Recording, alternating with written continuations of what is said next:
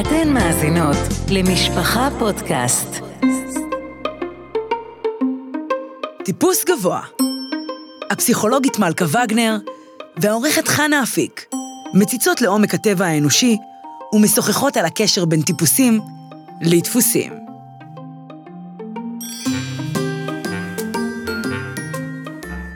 שלום לכולכן, חברות יקרות. הגענו כעת לפרק החמישי והאחד לפני האחרון של הפודקאסט שלנו, טיפוס גבוה. הסדרה עם הפסיכולוגית החינוכית הוותיקה, גברת מלכה וגנר, כותבת המדור הפופולרי והאהוב נהיה בקשר, שמופיע במגזין בתוך המשפחה. שלום לך, מלכה. שלום וברכה, חנה. אני איתכן, חנה אפיק, עורכת בתוך המשפחה, ויחד עם מלכה, אשת המקצוע שלנו, נמשיך ונטפס גבוה נדבר על טיפולוגיות מעניינות ועל אה, טיפוסי אישיות שונים. את יודעת, מלכה, אה, מהפודקאסטים הקודמים נשארתי עם הרבה חומר למחשבה, ושיעורי בית גם. רוצה לשתף? אה, הסתכלתי הרבה מסביב, ולמרות שאין לי שום הכשרה, את יודעת, מעבר לשמיעה וקריאה מרובה, ניסיתי בכל זאת לזהות סביבי כל מיני טיפוסים שונים. ראיתי אנשים של גם וגם, ופתאום חשבתי לעצמי שאני בכל אופן לא יכולה לקבוע בוודאות איזה טיפוס אישיות מי שאני מכירה. כי כולנו משתדלים לעבוד על עצמנו בנקודות חלשות ומאתגרות שלנו, ומי שהצליח לעבוד יפה, אז הוא ממש מאוזן יחסית. ולסתם אדם מהשורה, שהוא לא איש מקצוע, כמוני למשל, אז הרבה יותר קשה לקבוע בוודאות איזה טיפוס אישיות מי שמולו, כי הוא כבר אחרי עבודה עצמית. אוקיי. Okay. ולכן? אבל עכשיו, כיוון שאני יושבת אה, מול אשת מקצוע שהיא אוטוריטה בתחומה, אז בואי אני אנצל את ההזדמנות האישית, ואני אשאל אותך, למשל, אותי אמרת שזיהית כטיפוס אה, שיש בו גם אה, controller. את בטוחה? זה מוחלט? אוי, חנה. את יודעת, אם היו דברים מוחלטים בהקשר של בני אדם, חיינו היו כנראה הרבה הרבה יותר קלים. אבל אולי גם יותר משעממים. אז אה, לא, בוודאי שזה לא מוחלט. את יודעת שאני אני תמיד אומרת לתלמידות שלי, תמיד כשאנחנו מדברים על בני אדם, ביטויים כמו תמיד, אף פעם, כולם, אף אחד, בטוח, ביטויים כאלה הם לא רלוונטיים לגבי בני אדם. הדבר היחיד שאנחנו יכולים לצפות מראש אצל בני אדם זה חוסר הצפיות שלהם. אנחנו הכי לא צפויים בעולם. נהדר, יש לנו סלוגן. כן, בערך. את יודעת מה? בשבילי זה באמת באמת סלוגן. ולכן אני בעצם כבר הפסקתי להיות מופתעת ממה שאני פוגשת אצל בני אדם, כי בני אדם במהותם הם מפתיעים ובלתי צפויים, ואולי זה היופי שלנו. ולכן אנחנו תמיד מדברים אך ורק במונחים של הסתברות, אף פעם לא במונחים של בטוח ומוחלט. וכמובן, ממקום מאוד מאוד ברור של ענווה. יכול להיות, אני מתרשמת, אני משערת, נראה לי. אני תמיד, כשאני מציגה את הדברים, וכשאני עובדת עם אנשים בנושא הזה, אני שואלת אותם, איך נראה לכם? מה אתם חושבים? תחשבו על זה. ואנשים לוקחים אך ורק את המסקנות שמתאימות להם. לכל אחד מאיתנו יש טיפוס מרכזי, מעטים מאיתנו הם טיפוסים מובהקים. לרבים יש קווים נלווים מטיפוסים אחרים. כדי לדעת ממי ישאל דפוסי תגובה נוספים, מלבד אלה של ה controller, אנחנו צריכים לפגוש גם את הטיפוסים האחרים. קדימה, נצא לדרך. אוקיי. אוקיי, אז אני רוצה לשתף היום בזיכרון של ילדה קטנה, בת ארבע, שבאמצע הלילה, או בתחילת הלילה, מבחינתה זה באמצע השינה, היא נפלה מהמיטה. והמיטה הייתה מיטה נמוכה. מיטה כזאת של היירייזר, שלא מרימים את החלק שנשלף החוצה. הילדה זוכרת שהיא נפלה מהמיטה, והיא קמה בכוחות עצמה, ונשכבה בחזרה במיטה שלה. ואז היא קראה לאבא שלה. ואבא שלה הגיע, והיא מספרת לו, אבא, אתה יודע, נפלתי מהמיטה, אבל קמתי מהמיטה, ועכשיו אני בסדר. ואבא מחבק אותה ומנשק אותה ואומר לה, גיבורה שלי.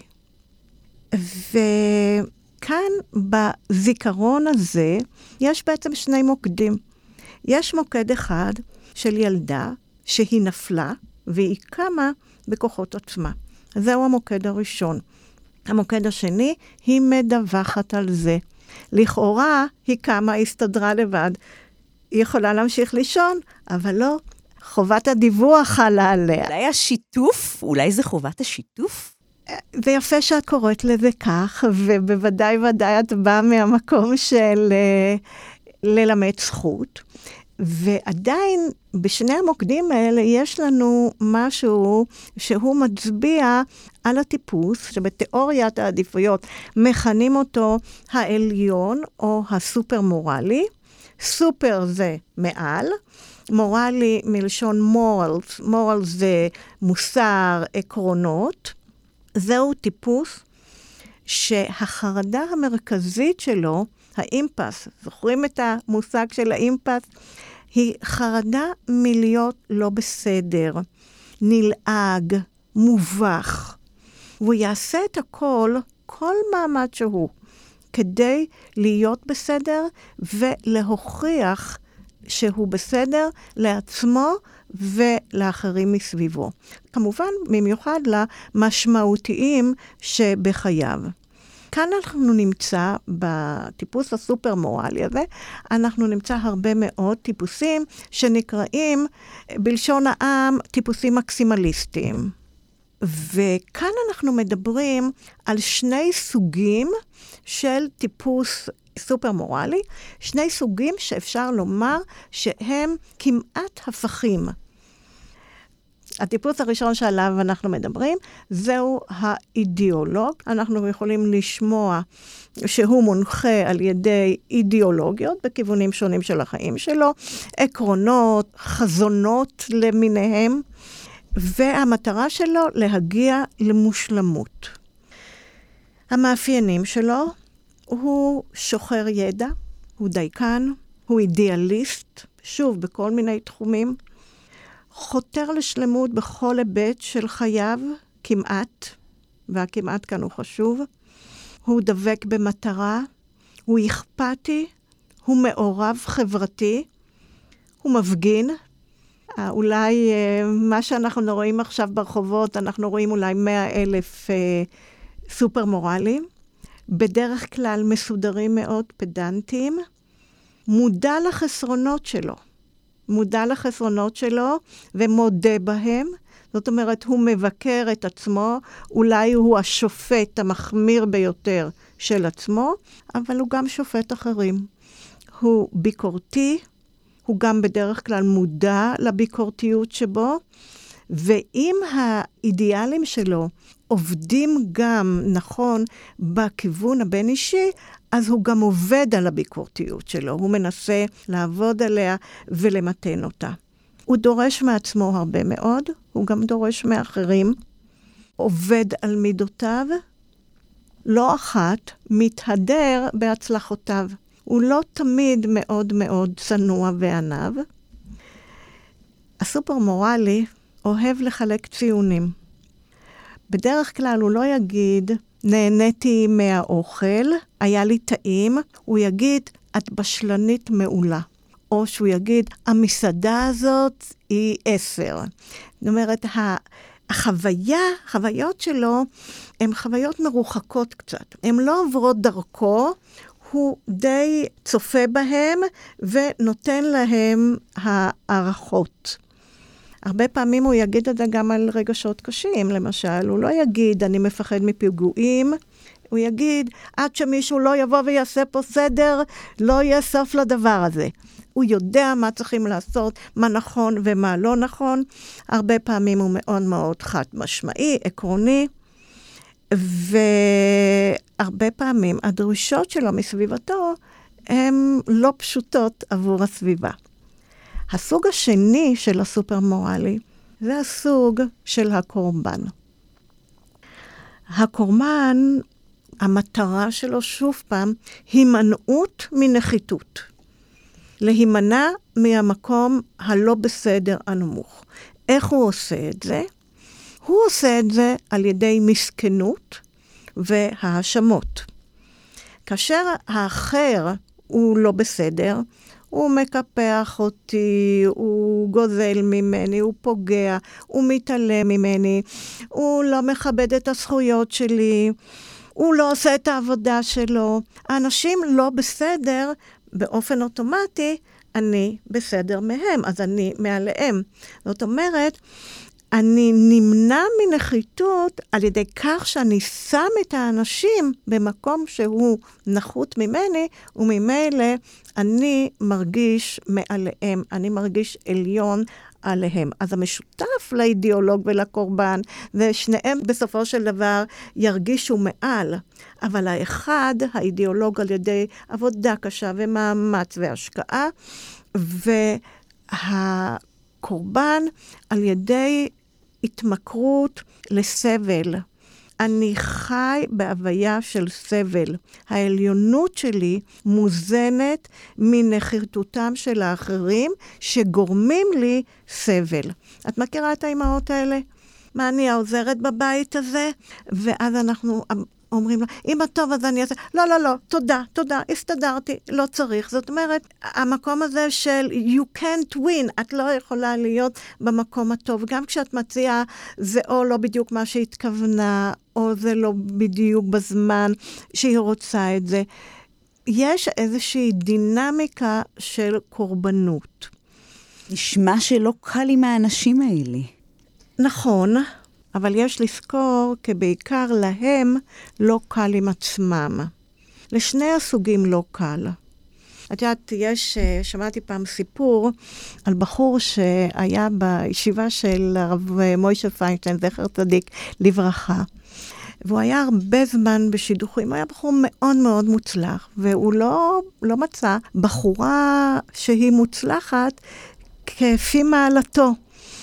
ואחרי שהוא נפגש עם המון בחורות, סוף כל סוף הוא מצא מישהי שבאמת דיברה אל ליבו, ואז הוא הגיע למוישה והוא אמר, הוא רוצה אה, להתייעץ איתו לגבי הבחורה. אז המוישה אמר לו, אתה מוחלט? היא מוצאת חן בעיניך? אז הוא אמר, כן, מאוד. אז אמר, אז מה יש להתייעץ? אז תסגור את השידוך. אז הוא התחיל לגמגם כך וכך, אז משה אמר לו, לא, אז נראה שאתה לא מוחלט. אז בוא תגיד לי, מה היא אמרה לך? מה מצא חן בעיניך? היא אמרה לי שהיא מוכנה למסור נפש על התורה שלי. תרד מזה, זה לא בשבילך.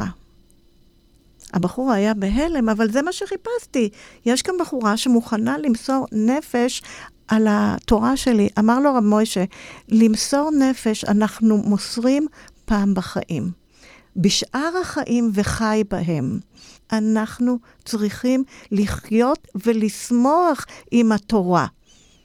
ואני חושבת שמוישה כאן, יכול להיות שמרחוק, באיזשהו שלט רחוק, על פי משפט אחד, יכול להיות שהוא זיהה כאן איזשהו בן אדם שלא קל לחיות איתו. כי זה נשמע מאוד הירואי, מי מאיתנו לא רוצה שמישהו ימסור נפש? אבל הרבה הרבה יותר קשה לחיות בשמחה מאשר לחיות בקורבנות. סיפור יפה. הקורבן הוא נעדר, בעין כמובן, שמחת חיים.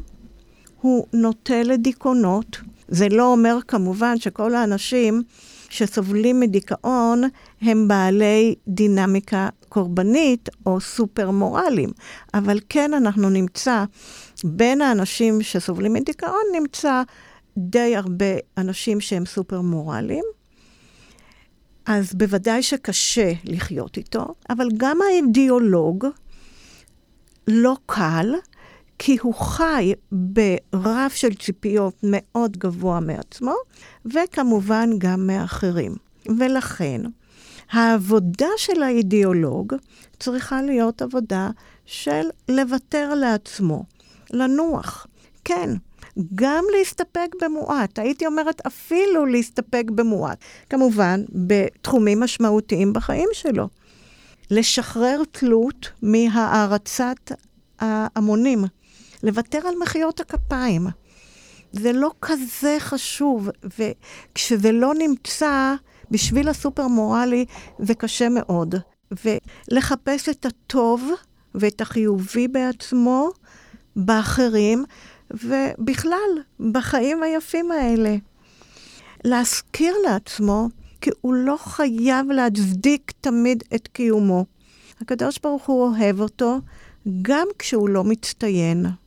העבודה של השני, של בעל הדינמיקה הקורבנית, זה להתחבר ליש, לטוב שבחייו, ולפתח אומץ להתקדם, לקחת סיכונים. זה עבודה לא פשוטה, אבל כמובן שהיא אפשרית. אני חושבת על כל מיני אנשים שאני מכירה, שמתאים להם להיות אידיאולוגיים או קורבניים, ומוצאת מעט קווים משותפים האידיאולוגיים, ואני מחכה לשמוע את ההמשך, את מי נזהה בטיפוס הבא שאת הולכת לדבר עליו. נמשיך לנו לטיפוס הבא, מה הוא? אוקיי, okay, אז בואי נמשיך לחפש. אולי תמצאי עוד קווים משותפים גם בטיפוס הנחמד, או כפי שהרבה פעמים הוא מכונה, הטיפוס המרצה.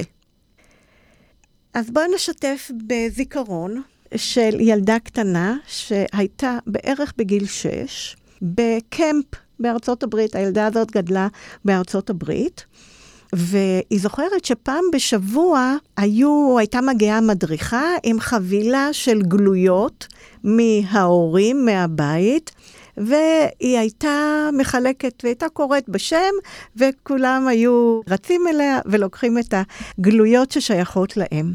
היא זוכרת שהייתה לה חברה טובה, שהייתה גדולה ממנה בשנתיים, והיא זוכרת שבפעם הזאת שחילקו את הגלויות, החברה לא קיבלה. ואז היא הציעה לה לתת את הגלויה שלה. היא נורא ריחמה עליה, והיא נורא רצתה לעשות לה טוב. והיא זוכרת שהחברה הגדולה ממנה הסבירה לה שכל אחד מקבל מההורים שלו, וזה לא שווה לקחת את הגלויה שלי. זיכרון ממש שמח של ילדה טובה, את יודעת, עם לב זהב, וכזאת שחשוב לה שלכולם יהיה נחמד וטוב בעולמנו הקסום. אכן כך. לא סתם היא טיפוס נחמד. אז בואי נראה מה המוקדים בזיכרון הזה. קודם כל, יש מסביבה ילדים. בזיכרון הזה היא לא לבד, יש ילדים. ויש גם איזושהי תחושה של התרגשות באוויר. יש איזו אווירה כזאת שמחה, כולם מחכים, יש איזו ציפייה לגלויות שהם יקבלו. היא חברותית, כולם שמחים שקיבלו, אבל היא שמה לב לאחת ההיא שלא קיבלה, והיא מוכנה לתת לה את שלה. היא מוותרת. היא יודעת לשתף פעולה, והיא יודעת לזהות רגשות של אנשים אחרים. והיא רגישה להם, היא גם מזהה אותם וגם נענית להם. חשוב לה לשמח, היא טיפוס סימפטי, נעים, נכון לתמוך ולעזור. יש לה גם קשרים עם אנשים רבים, תשימי לב, ילדה קטנה בת שש ויש לה חברה גדולה ממנה בשנתיים, זה כבוד מאוד גדול. הטיפוסים הנחמדים, הם תופסים את כולם, כולם חברים שלהם. זאת אומרת, זה יכול להיות המוכר בסופר, חבר שלי, והמוכר פרחים, אה, כן, אה, חבר שלי, אנחנו בידידות וזה, זה יכול להיות שזה שלום שלום, בעצם בפועל, אבל מבחינתו של הטיפוס הנחמד, הוא באמת מרגיש שכולם חברים שלו. הטיפוסים הנחמדים, הם מתאימים את עצמם להלך הרוח מסביבם. זאת אומרת, הם uh, מתאימים את עצמם למה הולך, מה, מה מקובל, מה כולם עושים. Uh, הרבה מהם עסוקים מאוד בטיפוח עצמם, מאוד אופנתיים, אינים כאלה. הם עסוקים באסתטיקה, והם גם נמשכים לאנשים יפים. מה זאת אומרת אנשים יפים?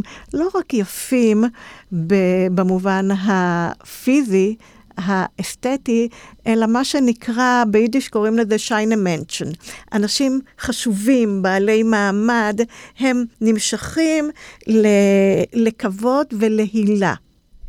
אז uh, יהיו כאלה שיגידו שמאוד נעים לחיות לצד טיפוסים כאלה, uh, ולא על יד מי שמתקרבן ומיילל ומקטר. זה נכון, זה הטיפוס שסטטיסטית הוא הכי אהוב עלינו. הכי קל לנו להסתדר איתו, אבל... ויש אבל? Uh, כן, כמו אצל כולם. יש על מה לעבוד. שבשביל זה באנו לעולם, נכון? אז כן, אין טיפוסים מושלמים. אז בואי נראה על מה הטיפוס הזה, הנחמד, כדאי שהוא יעבוד. הטיפוס הנחמד משקיע הרבה ביחסים, כי החרדה הגדולה ביותר שלו, האימפה שלו, זוהי חרדת הנטישה או חרדת התחייה. המוטו הפנימי שלו, האמירה הפנימית שלו, אם רק אספק לאנשים את מה שהם צריכים ורוצים, הם לעולם לא ייטשו אותי. כילד הוא הרגיש על תנאי, חייב לספק את הסחורה. הוא חייב להיות ילד טוב בגלל סיבה כזו או אחרת. לכן הוא פיתח רגישות. הוא יכול לקלוט מהר מאוד מתי אנשים לא מרוצים ומתי הם כן מרוצים, ולהתאים את עצמו. אם הם לא מרוצים, אני ארגיע אותם, אספק להם. אם הם כן מרוצים, אני אצטרף אליהם. אבל המקום הזה של רגישות לרגשות, זה באמת מקום מאוד מאוד מפותח אצלו, כי זה מקום של הישרדות עבורו.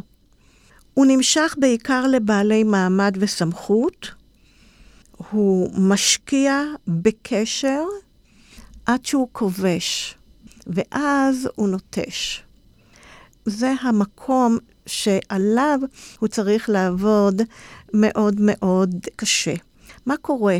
מכיוון שהוא מאוד חרד מתחייה, הוא גם משקיע הרבה, בהרבה, בהרבה יחסים. זאת אומרת, ככל שאתה מוקף ביותר אנשים, אוסף חברים. זה סוג אוסף... של אוסף. כן. עכשיו, הוא קורא להם חברים. אם אנחנו מסתכלים, צופים בטיפוס הזה, אז הוא אוסף לו מכרים.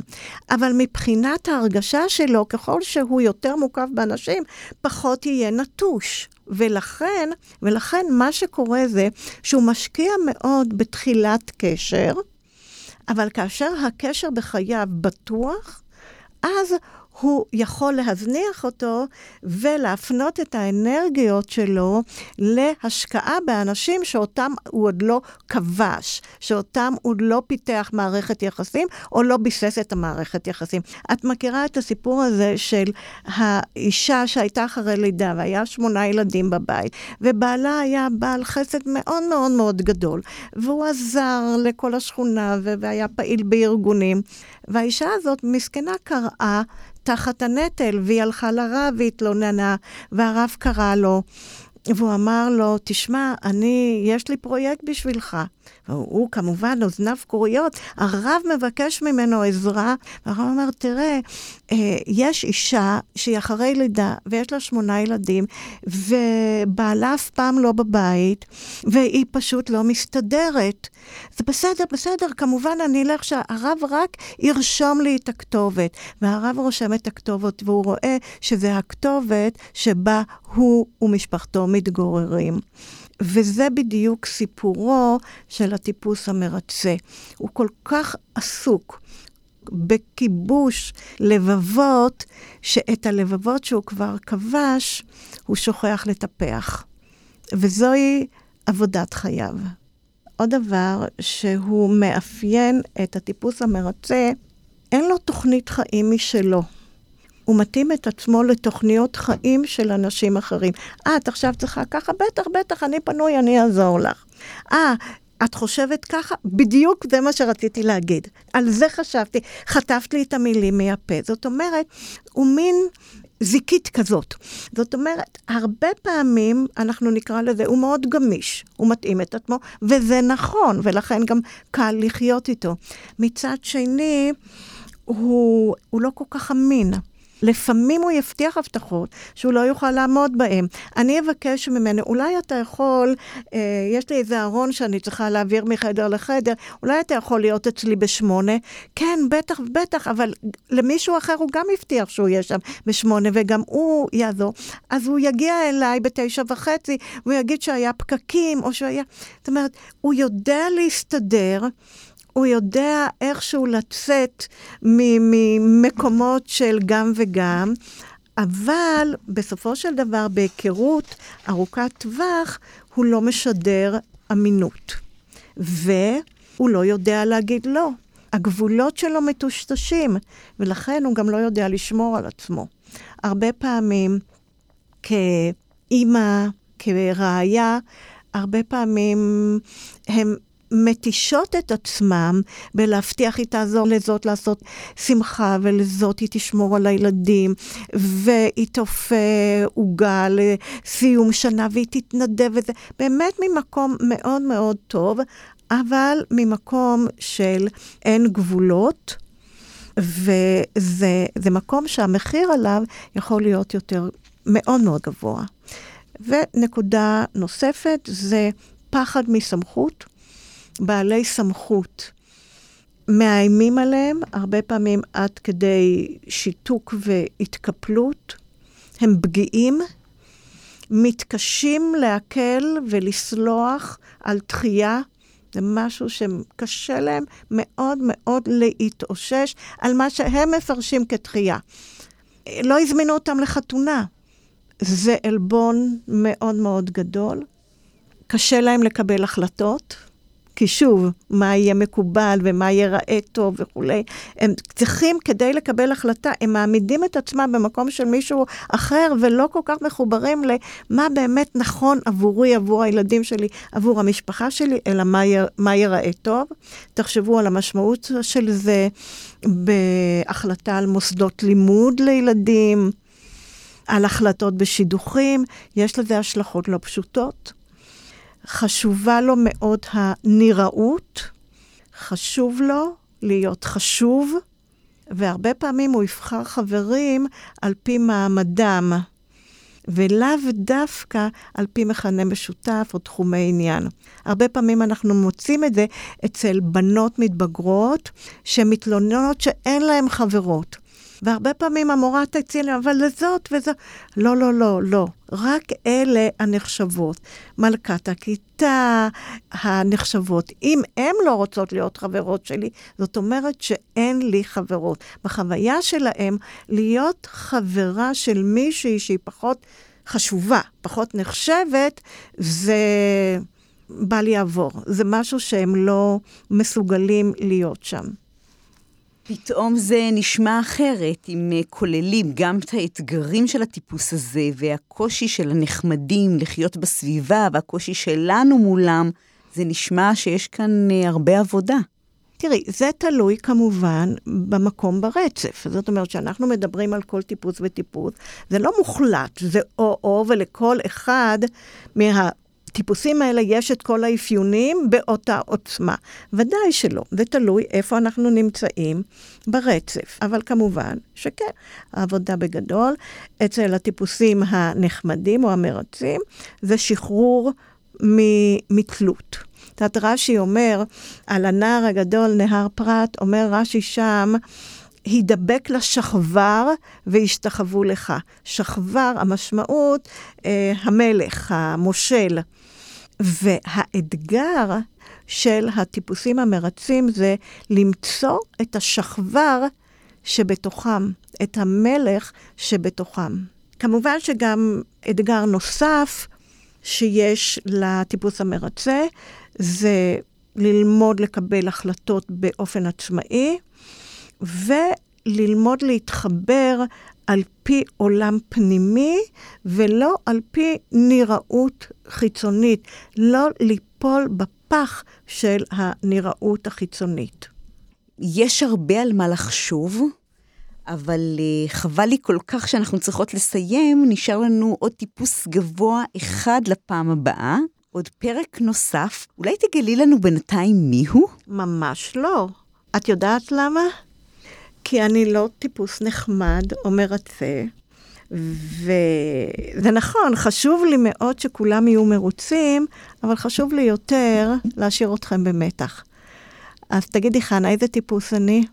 את uh, סופר מורלי אידיאולוגי, אם אני יודעת לאבחן. אולי, אולי. קווים נוספים, זה ללא ספק. אולי. הדברים הטובים של הנחמד. תודה. ועד לפעם הבאה, שבה נדבר על הטיפוס הבא ועל התאמות בין טיפוסים, חפשו את עצמכם במה שדיברנו היום, ואם עדיין לא מצאתם, אל תתייאשו, עוד לא סיימנו. נתראה בפעם הבאה עם הפתעות נוספות באמתחתנו. זה נשמע כמו סיפור בהמשכי מוקלט, אבל uh, לפחות uh, אנחנו נוכל לומר שהפרק הבא הוא בעזרת השם יהיה פרק הסיום של הסדרה, ויש למה לחכות. אז תודה לכן שהייתן איתנו. תודה לך, מלכה, המחכימה תמיד, בנעימות כזאת גדולה. תהיי הטיפוס אשר תהיי, תודה לך. תודה לך, חנה.